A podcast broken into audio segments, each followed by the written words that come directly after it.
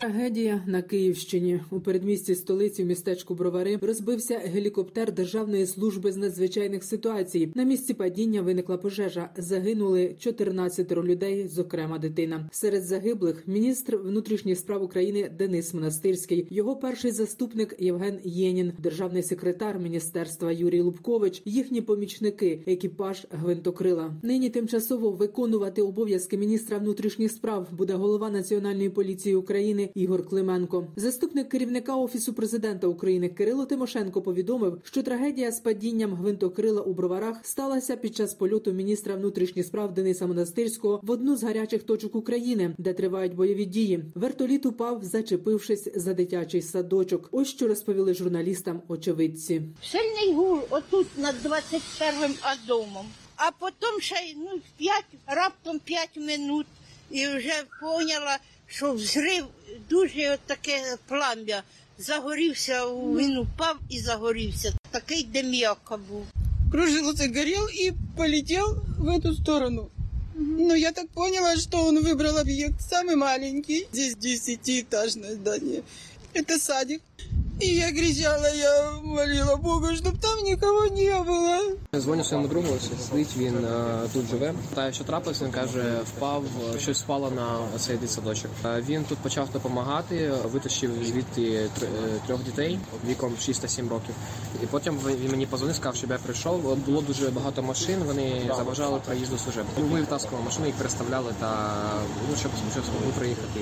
Е, дали цукерок, заспокоїли їх, записали імена, е, подивились їх, спитали, що болить, що не болить. У них нічого не боліло, були такі подрядні синці. Обработали перекисю, наклали пов'язки, знайшли батьків, вихователів да віддали. Паніка в дітей була дуже серйозна. Говорити про причини катастрофи поки зарано. Всі обставини з'ясовуватиме спеціальна державна комісія. А у своєму онлайн виступі перед учасниками Давоського форуму президент Володимир Зеленський напряму пов'язав авіатрощу з війною, яку продовжує проти України російська армія. через той досвід війни, який є сьогодні у мене і у нашого суспільства.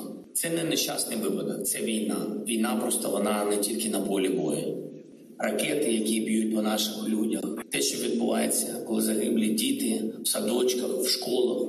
Хтось може розповсюджувати інформацію, що ми цілили не в цивільне населення, а ми хотіли саме по енергічній енергетичній інфраструктурі України вдарити, але так вийшло. Сказав Володимир Зеленський. Додам, що наприкінці матеріалу також прозвучить традиційне щоденне звернення президента. Колишній державний секретар Сполучених Штатів Америки Генрі Кісінджер, який раніше просував наратив про неможливість програшу Росії у війні проти України та про неможливість членства України в НАТО, кардинально змінив свою позицію. Виступаючи на всесвітньому економічному форумі у Давосі, Кісінджер підтримав вступ України до НАТО. Він прямо заявив, що до війни був проти членства України в НАТО, бо побоювався, що це розпочне саме той процес, який ми бачимо зараз. Тепер, коли процес вийшов на такий рівень, ідея нейтральної України в таких умовах уже не має сенсу, сказав Кісінджер. На полях всесвітнього економічного форуму відбулися дискусії про світову економіку, вплив економічної агресії в Україні та відновлення України. Голова Європейської комісії Урсула фон дер Ляєн заявила, що санкції проти Росії за повномасштабне вторгнення в Україну занурюють російську економіку в рецесію на десятиліття. Польща і Литва пропонуватимуть Євросоюзу запровадити десятий пакет санкцій проти Росії до річниці початку її повномасштабного вторгнення в Україну. Щодо можливостей відбудови України, то вже зараз деякі західні інвестори готові вкладати свої гроші в українські проекти, говорить віце-прем'єрка та міністерка економіки України Юлія Свереденко. Найбільше цікавість викликають це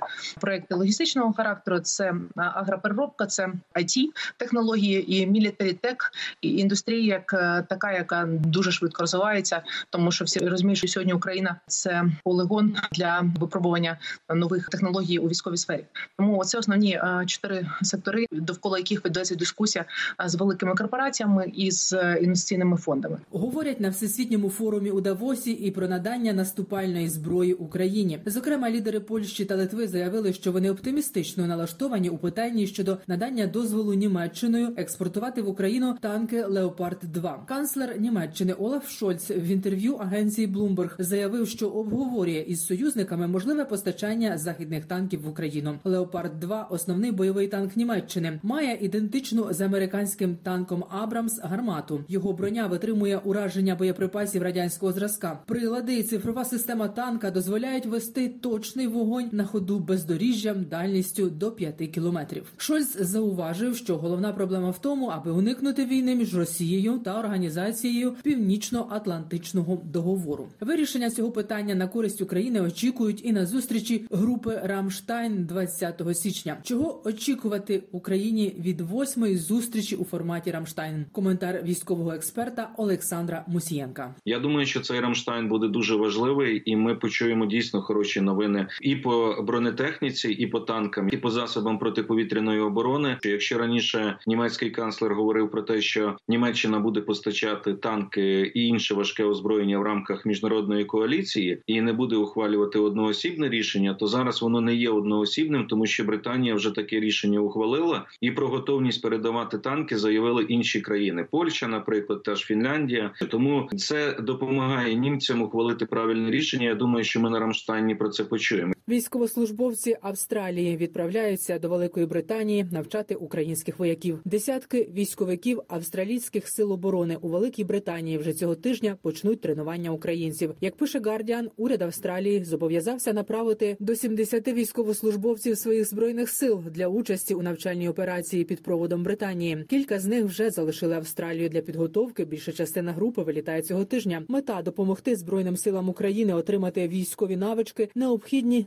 захисту своєї батьківщини. Місія не передбачає входження австралійських військ на територію України. До найбільшого пакету військової допомоги від Великої Британії Україні увійдуть найкращі в світі танки. Саме так характеризують військові експерти танки Challenger 2 анонсовані міністром оборони Великої Британії Беном Волесом. До пакета військової допомоги для України увійшла рота танків типу Challenger 2, 8 самохідних артилерійських установок АС-90, 100 одиниць бронетехніки, включаючи БТР FV-430 Бульдог, пакет на 28 мільйонів фунтів, десятки безпілотних літальних апаратів, 100 тисяч артилерійських снарядів, сотні удосконалених ракет, включаючи Старстрік, а також запасні частини для сотень українських танків і бронемашин. Британський міністр зазначив, що військова допомога дозволить Україні перейти від фази існування до видворення Росії з української землі. Воєнний експерт Дмитро Снігірьов вказує, що цей крок британського уряду створює прецедент, за яким послідують аналогічні дії інших держав. Найбільш передовим аспектом конструкції танку Челенджер є його комбінована багатошарова броня, якою вважають однією з найбільш надійних в Європі. Те саме стосується і БТРів Бульдог. Там покращений рівень броньованого захисту. Під час операції Буря пустелі один челенджерів отримав 15 попадань з протитанкових гранатометів без пробиття броні. Головною бойовою відмінністю англійського танку є наявність його озброєнні 120-мм нарізної гармати, яка має хромовий канал ствола. Боєкомплект гармати містить 52 снаряди. Танки Challenger 2 входять в трійку найкращих танків світу. Тим часом Україна залишається під високою загрозою російських ракетних та авіаційних ударів, зокрема з акваторії Чорного моря. Там вже кілька днів поспіль фіксується присутність шести кораблів ракетоносіїв із загальним залпом 44 ракети. Немає сумнівів, що російські армійці знову готуються до нових масованих атак, говорить речник Одеської обласної військової адміністрації Сергій Братчук. Ракетоносії цими днями знаходяться постійно, починаючи від того обстрілу, який був по Україні 14 січня. Ситуація докорінним чином не змінюється. Тобто, навпаки, ми бачимо збільшення цих ракетоносіїв. Вони повертаються у разі необхідності до пунктів призначення і поповнюють свій боєкомплект. Тобто, те, що росіяни готуються до нового масованого обстрілу, в цьому немає сумнівів. Тому готуємося, готуються наші сили протиповітряної оборони. Не забуваємо також про стратегічну ворожу авіацію, тому що ворог, як завжди, і ви це теж знаєте, він намагається діяти, кажуть, комплексно, тобто наносити удари ракетами різних видів. Внаслідок останнього масованого обстрілу України 14 січня Росія завдала чергового руйнівного удару по українській енергетиці. Зокрема, отримали пошкодження 9 теплових енергоблоків. Енергоблоків. Про це повідомив очільник уряду Денис Шмигаль. Тож дефіцит потужностей в енергетичній системі України знову зріс. Нагадаю, 14 січня Росія випустила по Україні 38 ракет. Протиповітряна оборона України збила 25 з них. Про це тоді повідомляло командування повітряних сил збройних сил України. Остання масована атака мала деструктивні наслідки і для української енергетики. Зазнали пошкоджень об'єкти генерації: один блок теплової електростанції на сході та вісім блоків теплових електростанцій на заході нашої країни. Пошкоджено три магістральні підстанції та одна повітряна лінія. Це призвело до зростання дефіциту потужності в енергосистемі, що змушує щодня, починаючи з 15 січня, застосовувати аварійні відключення. Проте енергосистема вистояла, залишилася цілісною і керованою. У цілодобовому режимі тривають ремонтні роботи. Щодня працюємо над тим, аби в Україну надходило більше генераторів, трансформаторів та іншого обладнання для ліквідації пошкоджень. За час повномасштабного вторгнення Росія здійснила понад дві тисячі кібернетичних атак на Україну. І хакерських атак з боку Росії стає щоразу більше. Найчастіше атакують органи місцевої та урядової влади. Розповів голова Державної служби спеціального зв'язку та захисту інформації Юрій Щиголь. Близько 90% кібератак, які е, відбуваються на українську інфраструктуру, вони тим чи іншим чином пов'язані з росіянами. Не всі кібератаки є політично мотивованими, тому будемо вважати, що 90% в цьому є відповідні підтвердження, відповідні розслідування. Це все, що асоційовано з росіянами, все інше це комерційна історія. Кількість кібератак не тільки в Україні, але й в усьому світі буде зростати, і шкода від їх застосування також буде зростати. Росія не приймає план мирного врегулювання війни Росії проти України, який запропонував президент Володимир Зеленський. Цей план презентований українськими чиновниками на багатьох міжнародних площадках, відомий як план з 10 кроків, що включають безпекову складову, а також продуктову екологічну безпеку. План підтриманий багатьма західними країнами. Однак міністр закордонних справ Російської Федерації Сергій Лавров заявив, що про це не може бути й мови. Очільник російського дипломатичного відомства назвав ініціативи Зеленського безглуздими та сказав, що переговорів не може бути, і тому, що президент України, за його словами, законодавчо заборонив вести переговори з російським урядом. У міністерстві закордонних справ України у відповідь на слова Лаврова щодо неможливості переговорів на умовах формули миру, яку пропонує президент Володимир Зеленський, заявили, що така риторика російської сторони є свідченням того, що окупанти не зацікавлені у мирі. Про це написав речник Міністерства закордонних справ України Олег Ніколенко у своєму Фейсбук. Далі слухайте щоденне звернення президента України Володимира Зеленського за підсумками 329-го дня повномасштабного російського вторгнення в Україну. Українці, українки. Минає черговий день цієї страшної війни, цих трагедій, які переживає наш народ. Жахливий день, який ми мусимо пройти, мусимо витримати. І ми витримаємо. Майже 9 годин тривала рятувальна операція в Броварах Київської області на місці падіння вертольота ДСНС. До гасіння пожежі, пошуку, порятунку поранених до першочергових слідчих дій були залучені сотні людей. Наші рятувальники, наші працівники поліції, бійці Нацгвардії, медики, психологи, працівники служби безпеки України. Я дякую усім, хто сьогодні був задіяний у цій рятувальній операції. Хочу зараз окремо подякувати вихователькам дитячого садочку, на територію якого впав цей вертоліт, пані Руслана, пані Олена, пані Тамара, пані Катерина та усі, усі працівниці садочку. Я дякую вам, дякую за чіткі дії, за те, що виводили дітей. Дякую також звичайним мешканцям і мешканкам броварів, зокрема пані Діані, пані Надії та іншим, які допомагали і діяти, і дітям допомагали, і пораненим. Дякую Глібу, Андрію, хлопцям, які також не розгубилися і допомагали. 25 людей було поранено, в тому числі 11 дітей. Загинуло 14 людей. Серед них одна дитина. Ми співчуття усім, хто втратив рідних, близьких. СБУ розпочато кримінальне провадження за фактом цієї страшної події. Я доручив керівнику служби безпеки у взаємодії з усіма іншими уповноваженими органами з'ясувати всі обставини катастрофи. Сьогодні були ухвалені всі необхідні рішення щодо керівництва системою МВС. Ми втратили людей, які були професіоналами, патріотами, надійними керівниками. Міністр Денис Монастирський, Євгеній Єнін, їхні колеги, які загинули в катастрофі. Це не ті люди, яких можна легко замінити. Дійсно велика втрата для держави. Мої співчуття рідним.